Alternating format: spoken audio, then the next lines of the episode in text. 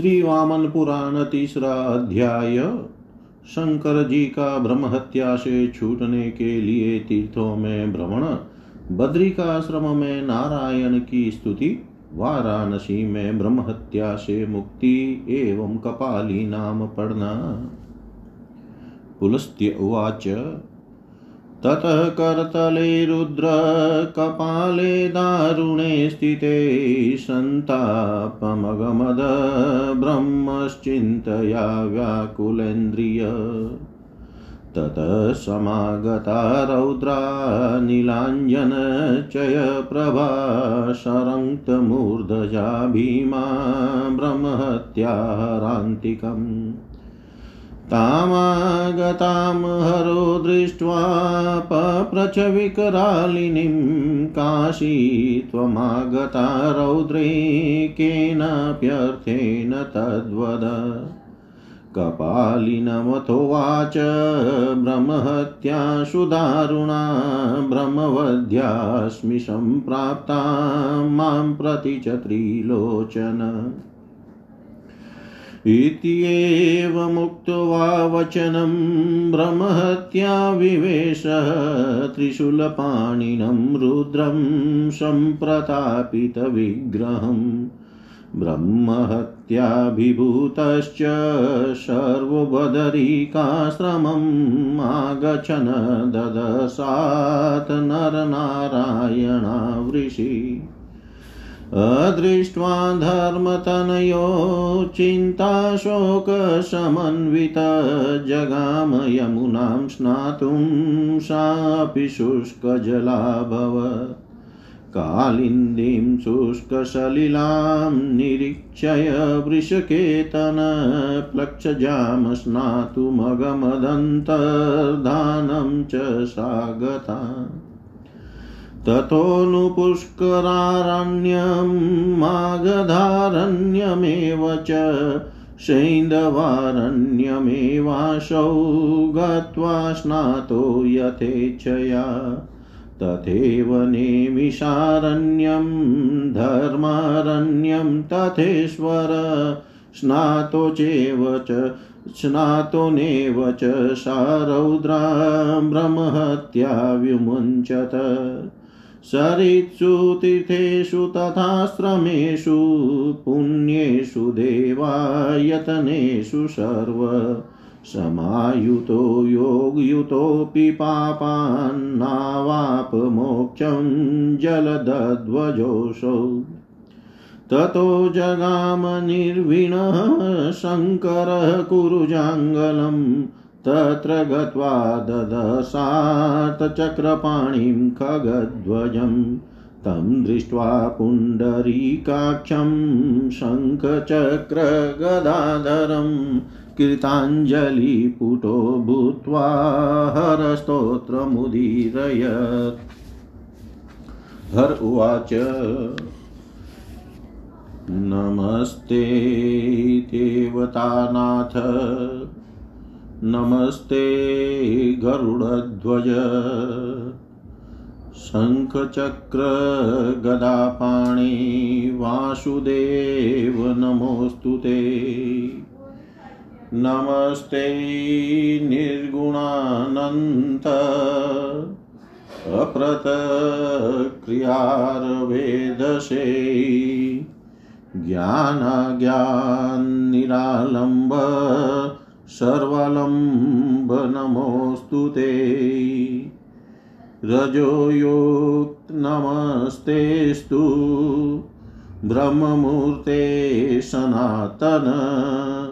त्वया सर्वमिदं नाथ। जगत्सृष्टं चराचरम् सत्त्वाधिष्ठितलोकेश।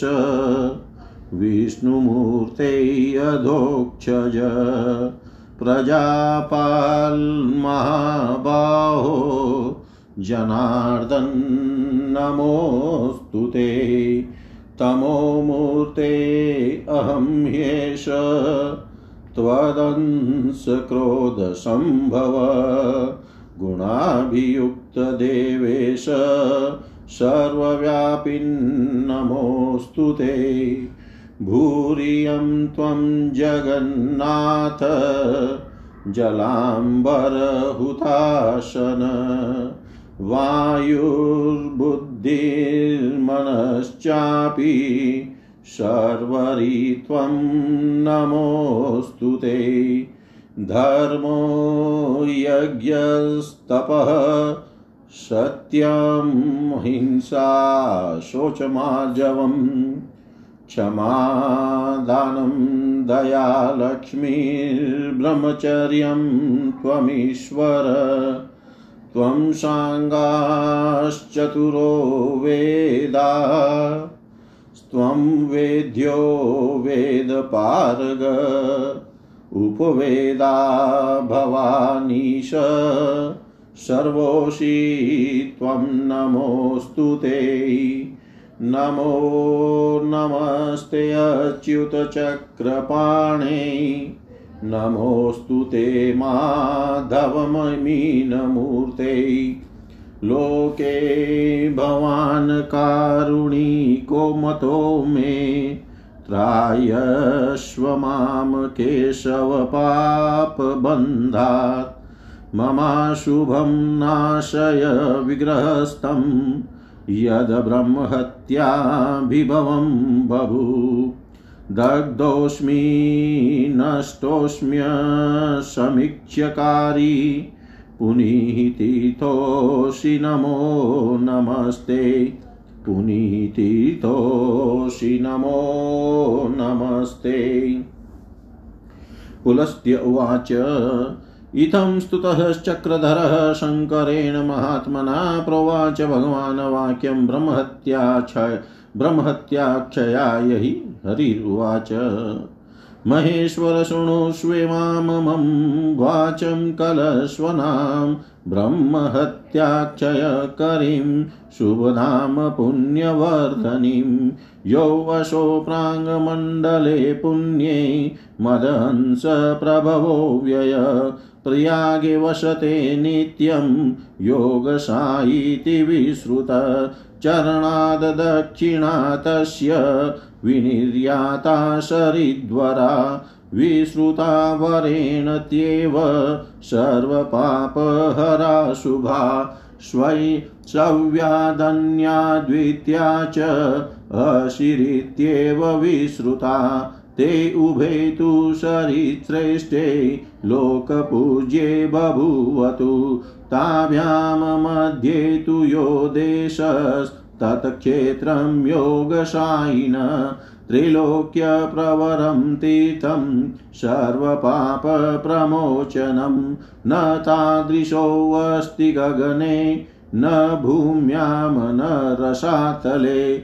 तत्रास्ति नगरी पुण्या ख्याता वाराणसी शुभा यस्यां हि भोगिनोऽपीश प्रयान्ति भवतो लयम् विलासिनीनां रसनाश्वनेन श्रुतिष्वनैर्ब्राह्मणपुङ्गवानां शुचीश्वरत्वं गुरुवो निशम्य, हास्यादशासन्तमुहुर्मुहुस्तान् व्रजत्सु योषित्सु चतुष्पथेषु पदान्यलक्तारुणितानि दृष्ट्वा ययो शशि विस्मयमेव यस्यां। किं स्वितः प्रियाताष्टलपदमीनियं तुङ्गानि यस्यामशुरमन्दिराणि रुन्धन्ति चन्द्रं रजनीमुखेषु दिवा अपि सूर्यं पवनाप्लुताभिर्दीर्घाभिरेवं सुपताकिकाभिः भृङ्गाश्च यस्याम शशिकान्तभीतो प्रलोभ्यमाना प्रतिबिम्बितेषु आलेख्य योषिद्विमलाननाब्जैर्वियुर्ब्रह्माण्येव च पुष्पकान्तरम् परिभ्रमश्चापि पराजितेषु नरेषु सम्मोहनलेखनेन यस्याम जलक्रीडनसङ्गतासु न स्त्रीषु शम्भो ग्रह गृहदीर्घिकासु न चैव कश्चित् परमन्दिराणि ऋणधीशम्भो सहसा न चाबलानां तरसा पराक्रमम् करोति यस्यामशुरतं हि मुक्त्वा पाशग्रन्थिर्गजेन्द्राणां दानच्छेदो मदच्युतो। यस्याममानमदो पुंसां, करिणाम यौवनागमे प्रियदोषाः सदा यस्यां कौशिका नेतरे जना तारागणे कुलिनत्वं गद्यैवृतच्युतिर्विभो भूतिलुब्धा विलासिन्यो भुजङ्गपरिवारिता चन्द्रभूषितदेहाश्च यस्याम त्वमिव शङ्कर ईदृशायां सुरेशान् वाराणस्यां वसते भगवान् ललोल सर्वपापहरो रवि दशाश्वमेधं यत्प्रोक्तं मदहंसो यत्र केशव तत्र गत्वा सुरश्रेष्ठ पापमोक्षं वाप्स्यसि इत्येवमुक्तो गरुडध्वजेन वृषध्वजस्तं शिरसा प्रणम्य जगाम वेगाद् गरुडो यथाशो वाराणसीं पापविमोचनाय गत्वा सुपुण्यां नगरीं सुतीतां दृष्ट्वा च लोलं सदशाश्वमेधं स्नात्वा च तीर्थेषु विमुक्तपाप च केशवं द्रष्टुमुपाजगाम केशवं शङ्करो दृष्ट्वा प्रणिपत्येदमब्रवीत्। त्वत्प्रसादाददृशिकेश ब्रह्महत्याक्षयं गता। नेदं कपालं देवेशं मधस्थं परिमुञ्चति। कारणं विद्मीं न च तदेतन्मे वक्तुमहर्षिः पुलस्त्य उवाच महादेववचः श्रुत्वा केशवो वाक्यमब्रवीत्। विद्यते कारणं रुद्रं, तत्सर्वं कथयामि ते। यो वशो ममाग्रतो दिव्यो हृदपद्मोतपलेर्युत एष तीर्थवरः पुण्यो, देवगन्धर्वपूजित। एतस्मिन् प्रवरे तीर्थे स्नानं शम्भो समाचर। स्नातमात्रस्य चाद्येव कपालं परिमोक्ष्यति। ततः कपालिलोके च ख्यातो रुद्र भविष्यसि। कपालमोचनेत्येवं तीर्थं चेदं भविष्यति। पुलस्त्य उवाच। एवमुक्तः सुरेशेण केशवेन महेश्वर, कपालमोचने शश्नौ वेदोक्तविधिना मुने, स्नातस्य तीर्थे त्रिपुरान्तकस्य, परिच्युतं हस्ततलात् कपालं, नाम्ना बभुवात् कपालमोचनं, ततीर्थवर्यं भगवत्प्रसादात् ततीर्थवर्यं भगवत्प्रसादात् पुलस्त्य जी बोले नारद जी तत्पश्चात शिव जी को अपने करतल में भयंकर कपाल के सट जाने से बड़ी चिंता हुई। उनकी इंद्रियाँ व्याकुल हो गई, उन्हें बड़ा संताप हुआ। उसके बाद कालिक के समान नीले रंग की रक्त वर्ण के केश वाली भयंकर ब्रह्म हत्या शंकर के निकट आई। उस विकराल रूप वाली स्त्री को आई देख कर शंकर जी ने पूछा, ओ भयावनी स्त्री, यह बतलाओ कि तुम कौन हो एवं किस लिए यहाँ आई हो? इस पर उस अत्यंत दारुण ब्रह्महत्या ने उनसे कहा, मैं ब्रह्महत्या हूँ ये त्रिलोचन आप मुझे स्वीकार करें, इसलिए यहाँ आई हूँ। ऐसा कहकर ब्रह्मत्या संताप से जलते शरीर वाले त्रिशूल पाणी शिव के शरीर में समा गई। ब्रह्महत्या से अभिभूत होकर श्री शंकर बद्रिकाश्रम में आए, किंतु वहाँ नर एवं नारायण ऋषियों के उन्हें दर्शन नहीं हुए। धर्म के उन दोनों पुत्रों को वहाँ न देख कर वे चिंता और शोक से युक्त हो यमुना जी में स्नान करने गए, परंतु उसका जल भी सूख गया। यमुना जी को निर्जल देख कर भगवान शंकर सरस्वती में स्नान करने गए, किंतु वह भी लुप्त हो गई। फिर पुष्का, पुष्करारण्य, मागदारण्य और सेंधवारण्य में जाकर उन्होंने बहुत समय तक स्नान किया। उसी प्रकार वे नेमिषारण्य तथा सिद्धपुर में भी गए और स्नान किया। फिर भी उस भयंकर ब्रह्मत्या ने उन्हें नहीं छोड़ा। जिमुत केतु शंकर ने अनेक नदियों, तीर्थों, आश्रमों एवं पवित्र देवायतनों की यात्रा की, पर योगी होने पर भी वे पाप से मुक्ति न प्राप्त कर सके। तत्पश्चात वे खिन्न होकर कुरुक्षेत्र गए। वहाँ जाकर उन्होंने गरुड़ ध्वज चक्रपाणी विष्णु को देखा और उन शंख चक्र गदाधारी पुंडरी काक्ष श्री नारायण का दर्शन कर वे हाथ जोड़कर स्तुति करने लगे। भगवान शंकर बोले, हे देवताओं के स्वामी, आपको नमस्कार है। गरुड़ ध्वज आपको प्रणाम है। शंख चक्र गदाधारी वासुदेव आपको नमस्कार है।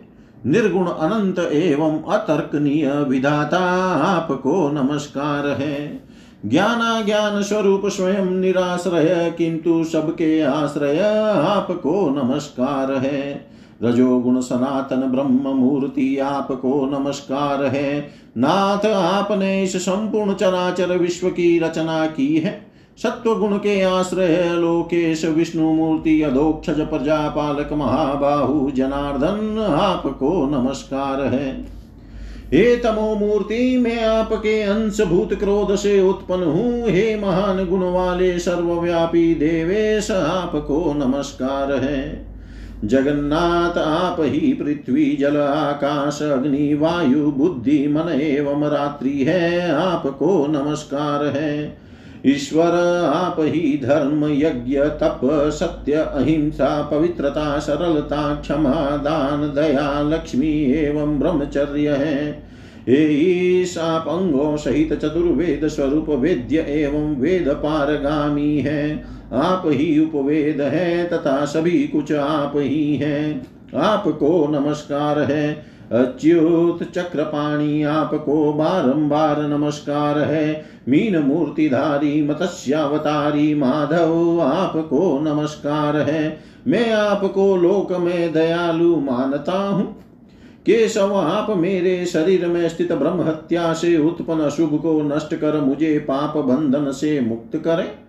बिना विचार किए कार्य करने वाला मैं दग्ध एवं नष्ट हो गया हूँ। आप साक्षात तीर्थ हैं। अतः आप मुझे पवित्र करें। आपको बारंबार नमस्कार है। पुलस्त्य जी ने कहा, भगवान शंकर द्वारा इस प्रकार स्तुत होने पर चक्रधारी भगवान विष्णु शंकर की ब्रह्म हत्या को नष्ट करने के लिए उनसे वचन बोले। भगवान विष्णु बोले महेश्वर आप ब्रह्म हत्या को नष्ट करने वाली मेरी मधुर वाणी सुने। यह शुभ प्रद एवं पुण्य को बढ़ाने वाली है। यहाँ से पूर्व प्रयाग में मेरे अंश से उत्पन्न योगशाई नाम से विख्यात देवता है। वे अव्यय विकार रहित पुरुष है। वहाँ उनका नित्य निवास है।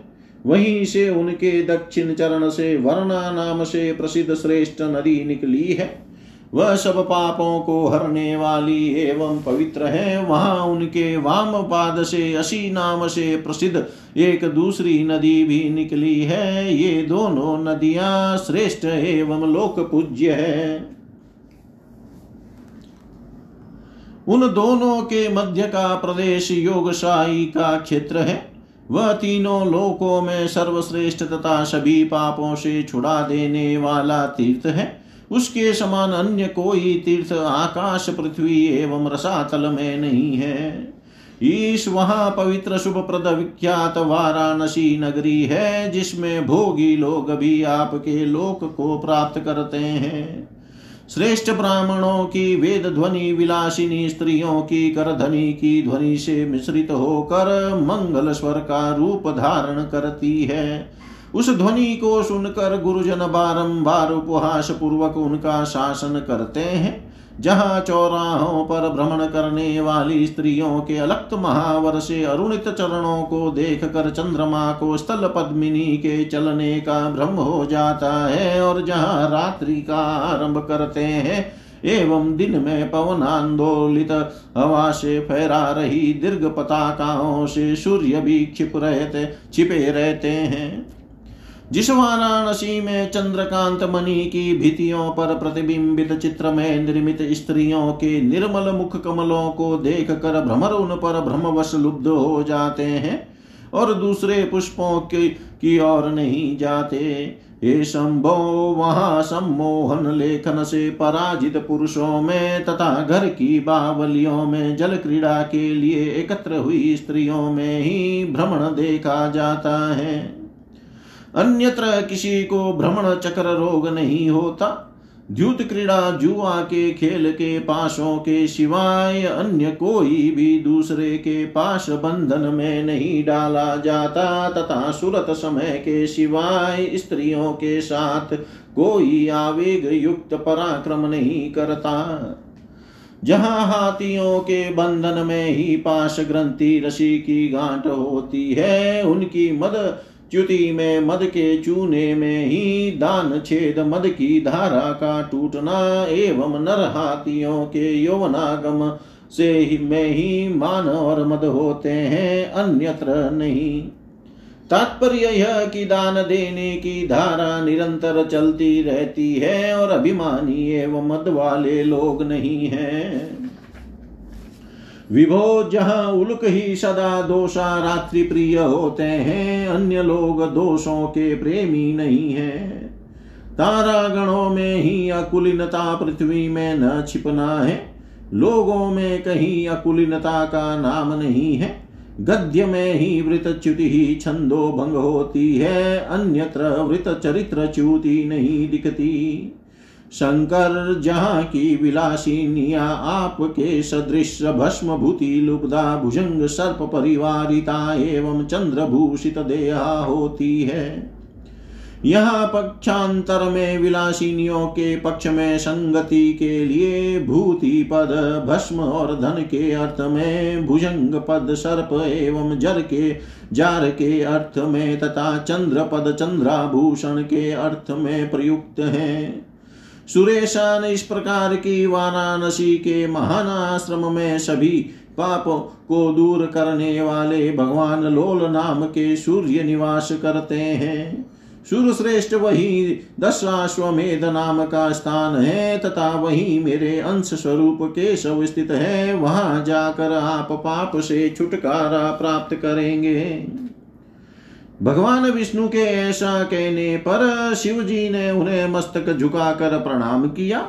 फिर वे पाप छुड़ाने के लिए गरुड़ के समान तेज वेग से वाराणसी गए। वह परम पवित्र तथा तीर्थ भूत नगरी में जाकर दशाश्वमेध के साथ अशी स्थान में स्थित भगवान लोलार्क का दर्शन किया। तथा वहाँ के तीर्थों में स्नान कर और पाप मुक्त होकर वे वरुणा संगम पर केशव का दर्शन करने गए। उन्होंने केशव का दर्शन करके प्रणाम कर कहा, ऋषिकेश, आपके प्रसाद से ब्रह्म हत्या तो नष्ट हो गई, पर देवेश, यह कपाल मेरे हाथ को नहीं छोड़ रहा है। इसका कारण मैं नहीं जानता, आप ही मुझे यह बतला सकते हैं। पुलस्त्य जी बोले महादेव का वचन सुनकर केशव ने यह वाक्य कहा, रुद्र, उसके समस्त कारणों को मैं तुम्हें बतलाता हूँ। मेरे सामने कमलों से भरा यह जो दिव्य सरोवर है, यह पवित्र तथा तीर्थों में श्रेष्ठ है एवं देवताओं तथा गंधर्वों से पूजित है। शिव जी आप इस परम श्रेष्ठ तीर्थ में स्नान करें। स्नान करने मात्र से आज ही यह कपाल आपके हाथ को छोड़ देगा। इससे रुद्र संसार में आप कपाली नाम से प्रसिद्ध होंगे तथा यह तीर्थ भी कपाल मोचन नाम से प्रसिद्ध होगा। पुलस्त्य जी बोले, मुने सुरेश्वर के शव के ऐसा कहने पर महेश्वर ने कपाल मोचन तीर्थ में वेदोक्त विधि से स्नान किया। उस तीर्थ में स्नान करते ही उनके हाथ से ब्रह्म कपाल गिर गया। तभी से भगवान की कृपा से उस उत्तम तीर्थ का नाम कपाल मोचन पड़ा। इस प्रकार श्री वामन पुराण में तीसरा अध्याय समाप्त हुआ। ॐ सर्वं श्रीशां सदाशिवार्पणम् अस्तु। ॐ विष्णवे नमः। ॐ विष्णवे नमः। ॐ विष्णवे नमः। श्री वामन पुराण चौथा अध्याय विजया की मौसी सती से दक्ष यज्ञ की वार्ता। सती का प्राण त्याग, शिव का क्रोध एवं उनके गणों द्वारा दक्ष यज्ञ का विध्वंस। पुलस्त्य उवाच, एवं कपालि सञ्जातो देवस्य भगवान् हर, अनेन कारणेनाशो दक्षेण न निमन्त्रित। कपालिजायेति सतीं विज्ञायाथ प्रजापति, यज्ञे चारहापि दुहिता, दक्षेण न निमन्त्रिता। एतस्मिन्नन्तरे देवीं द्रष्टुं गौतमनन्दिनी, जया जगाम शैलेन्द्रं, मन्दरं चारुकन्दरं तामागतां सतीं दृष्ट्वा जयामेकामुवाच किमर्थं विजया नागा, जयन्ती चापराजिता। सा देव्या वचनं श्रुत्वा उवाच परमेश्वरीं गता निमन्त्रिता सर्वामके माता महस्यता समं पिता गौतमेन, मात्रा चेवाप्यहल्यया अहं समागता द्रष्टुं त्वां तत्र गमनोत्सुका। किं त्वं न व्रजसे तत्र? तथा देवो महेश्वर सीता तेन ऊताहोस्विध व्रजिष्यसि। गतास्तु ऋषय सर्वे, ऋषिपत्नय सुरास्तथा मातृश्वसः शंशाङ्कश्च सपत्नीको गतक्रतुं चतुर्दशेषु लोकेषु जन्तवो ये चराचरा निमन्त्रिता क्रतो सर्वे किं नाशी त्वं निमन्त्रिता।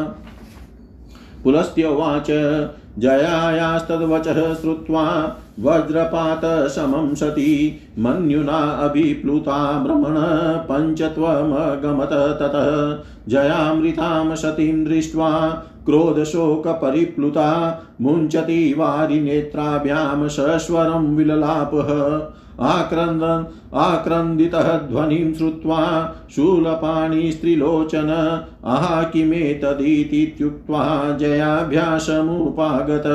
आगतो ददृशे देवीं लतामिव वनस्पते कृतां परशूनां भूमौ श्लथाङ्गिः पतितां सतीं, देवीं निपतितां दृष्ट्वा जयामपप्रच शङ्कर किमियं पतिता भूमौ निकृतेव लता सती, सा शङ्करवचः श्रुत्वा जया वचनमब्रवीत् श्रुत्वा मखस्तदक्षस्य भगिन्यः पतिभिः सह आदित्याध्यास्त्रिलोकेश, समं शक्रादिभिः सुरै मातृश्वसा विपन्नेयम् अन्तर्दुःखेन दह्यति। पुलस्त्योवाच एतत् श्रुत्वा वचो रौद्रं, रुद्रः क्रोधाप्लुतो बभो क्रुधस्य सर्वगात्रेभ्यो निश्चेरुषश्चार्चिष ततः क्रोधात् त्रिनेत्रस्य गात्ररोमोद्भवा मुने गणाः सिंहमुखा जाता, वीरभद्रपुरोगमा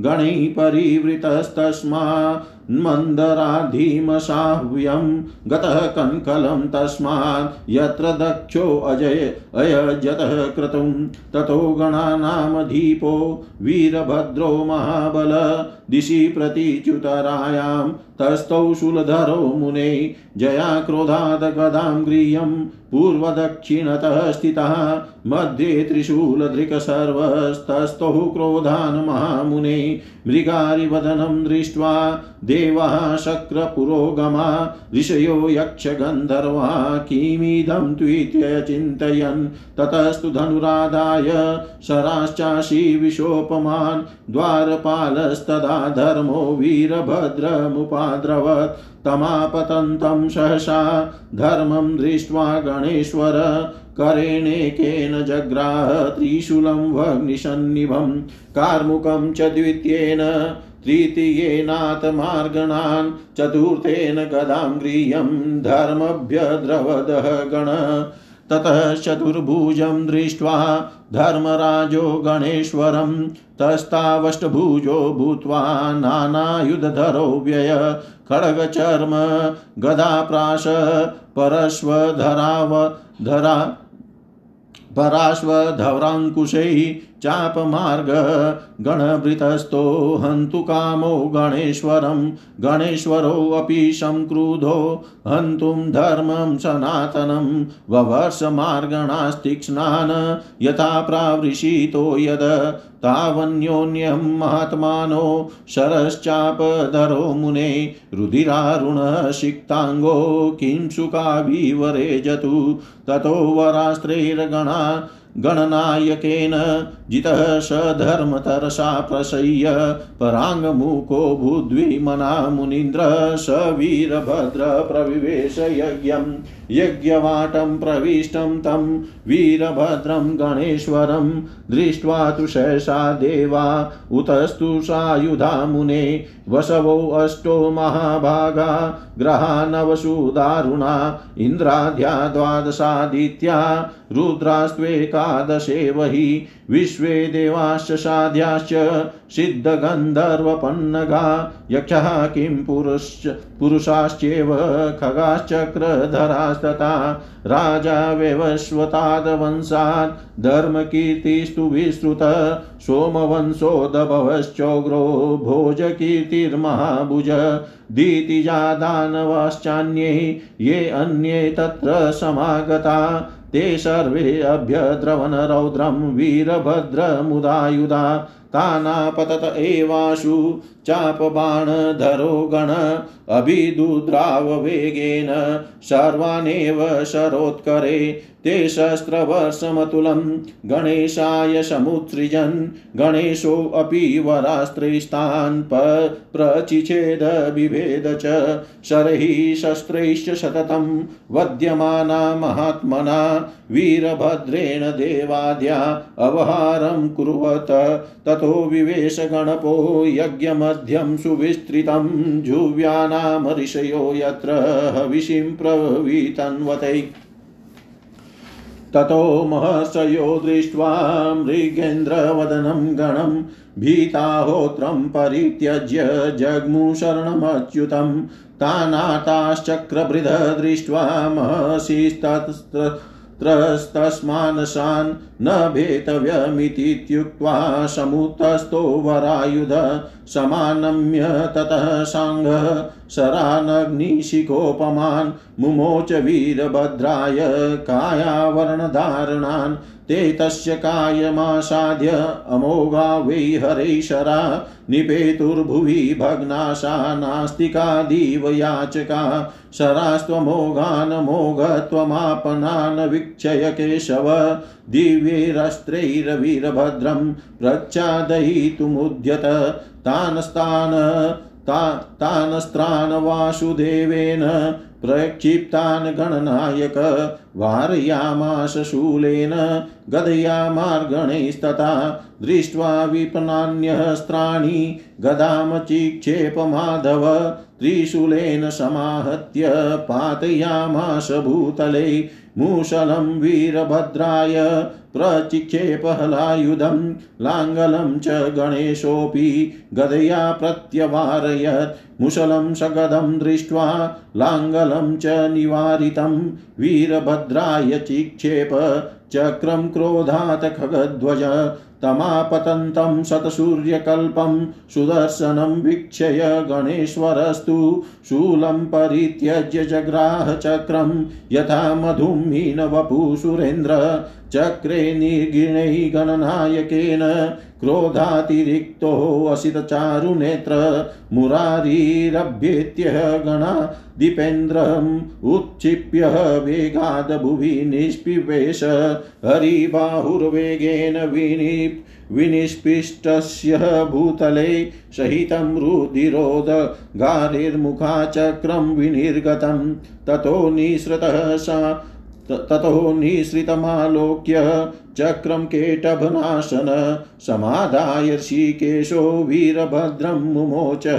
ऋषिकेशं ऋषिकेशेन मुक्तस्तु वीरभद्रो जटाधरं, गत्वा निवेदयामास वासुदेवात् पराजयं, ततो जटाधरो दृष्ट्वा गणेशं शोणिताप्लुतं निःश्वसन्तं यथा नागं, क्रोधं चक्रे तदा व्यय। ततः क्रोधाभिभूतेन वीरभद्रोऽथ शम्भुना पूर्वोदिष्टे तदा स्थाने सायुधस्तु निवेशित। वीरभद्रमतादिश्य भद्रकालीं च शङ्कर विवेश क्रोधताम्राख्यो यज्ञवाटं त्रिशूलभृत, ततस्तु देवप्रवरै जटाधरै, त्रिशूलपाणो त्रिपुरान्तकारिणी, दक्षस्य यज्ञं विशति क्षयं करे, जातो ऋषीणां प्रवरो हि साध्वश, जातो ऋषीणां प्रवरो हि साध्वश।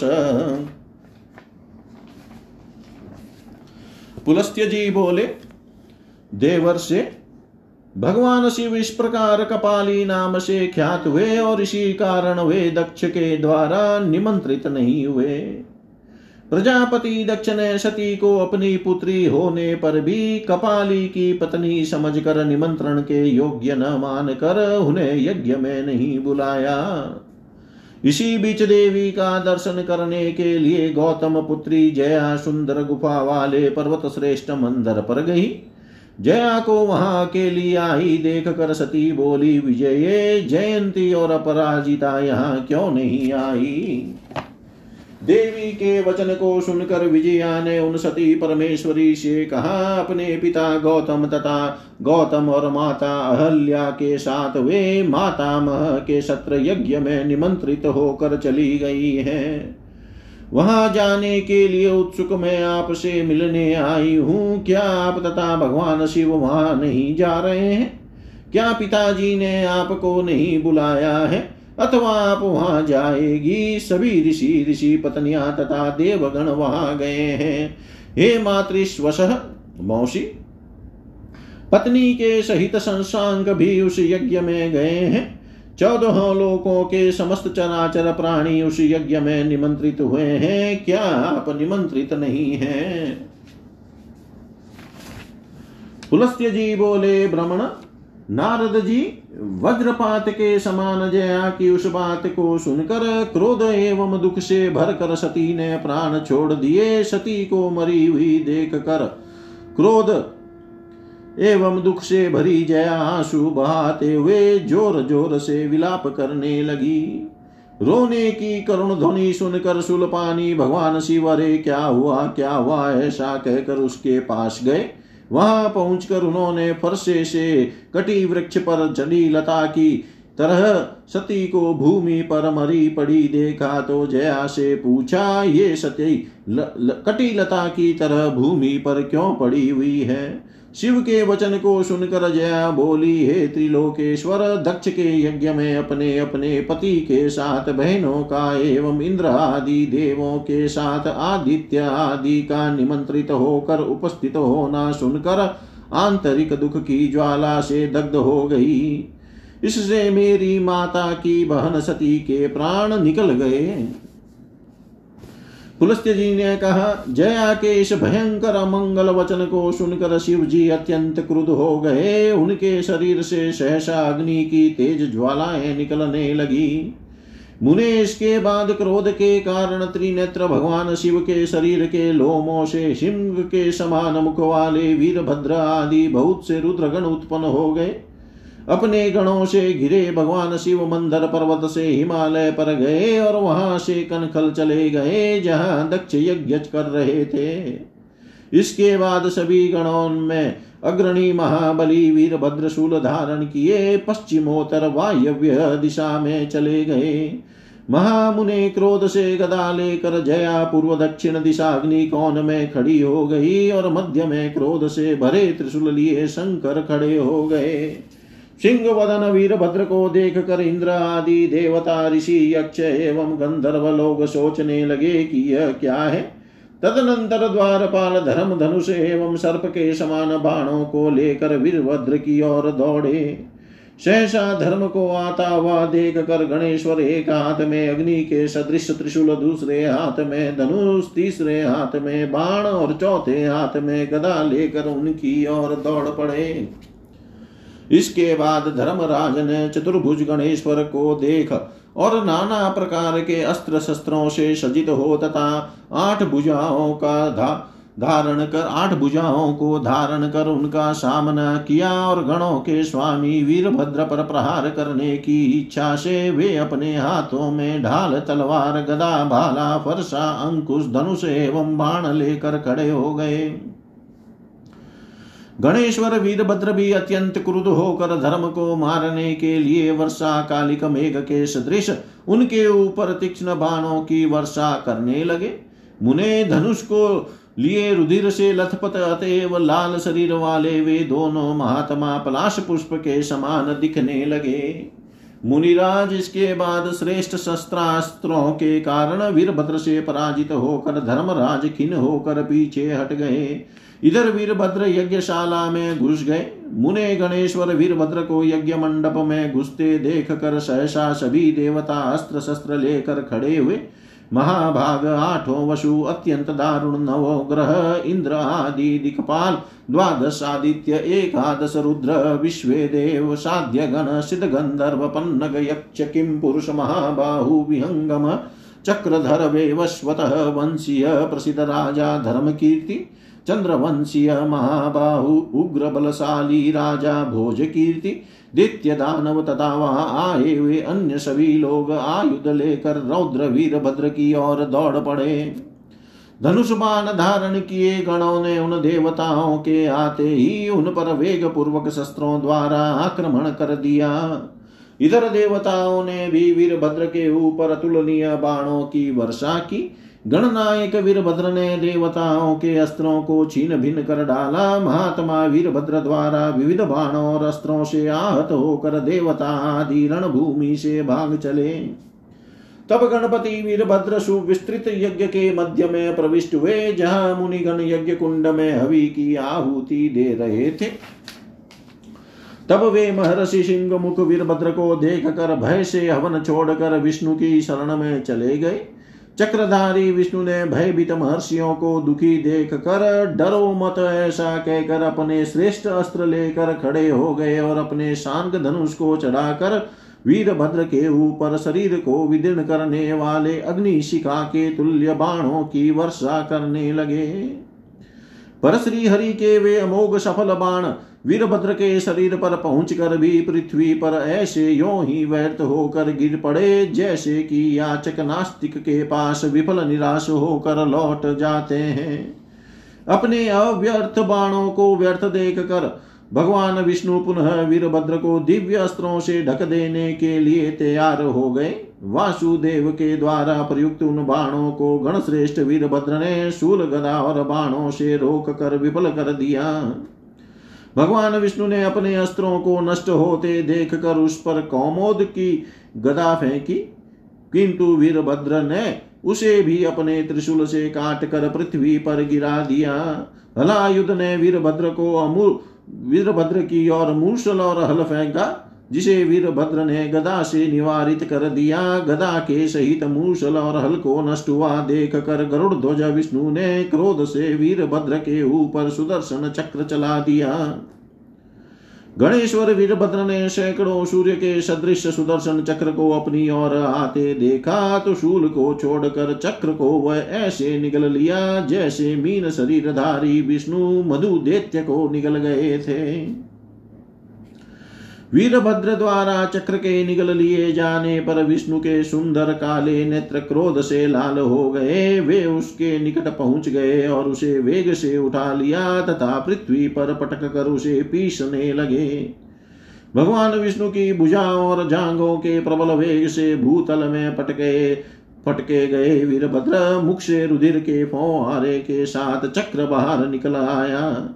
चक्र को मुख से निकला देख कर भगवान विष्णु ने उसे ले लिया और वीरभद्र को छोड़ दिया। भगवान विष्णु द्वारा छोड़ दिए जाने पर वीरभद्र ने जटाधारी शिव के निकट जाकर वासुदेव से हुई अपनी पराजय का वर्णन किया। फिर वीरभद्र को खून से लथपथ तथा सर्प के सदृश निश्वास लेते देख जटाधर शंकर ने क्रोध किया। इसके बाद क्रोध से तिल मिलाए शंकर ने अस्त्र सहित वीरभद्र को पहले बतलाए स्थान पर बैठा दिया। वे त्रिशूलधर शंकर, वीरभद्र तथा भद्रकाली को आदेश देकर क्रोध से लाल आँखें किए। यज्ञ मंडप में प्रविष्ट हुए। त्रिपुर नामक राक्षस को मारने वाले उन त्रिशूल पानी त्रिपुरारी देव श्रेष्ठ जटाधर के दक्ष यज्ञ में प्रवेश करते ही ऋषियों में भारी भय उत्पन्न हो गया। जय जय श्री वामन पुराण में चौथा अध्याय सर्व श्री शाम सदा शिवार्पणम अस्तु। ॐ विष्णवे नमः ॐ विष्णवे नमः ॐ विष्णवे नमः।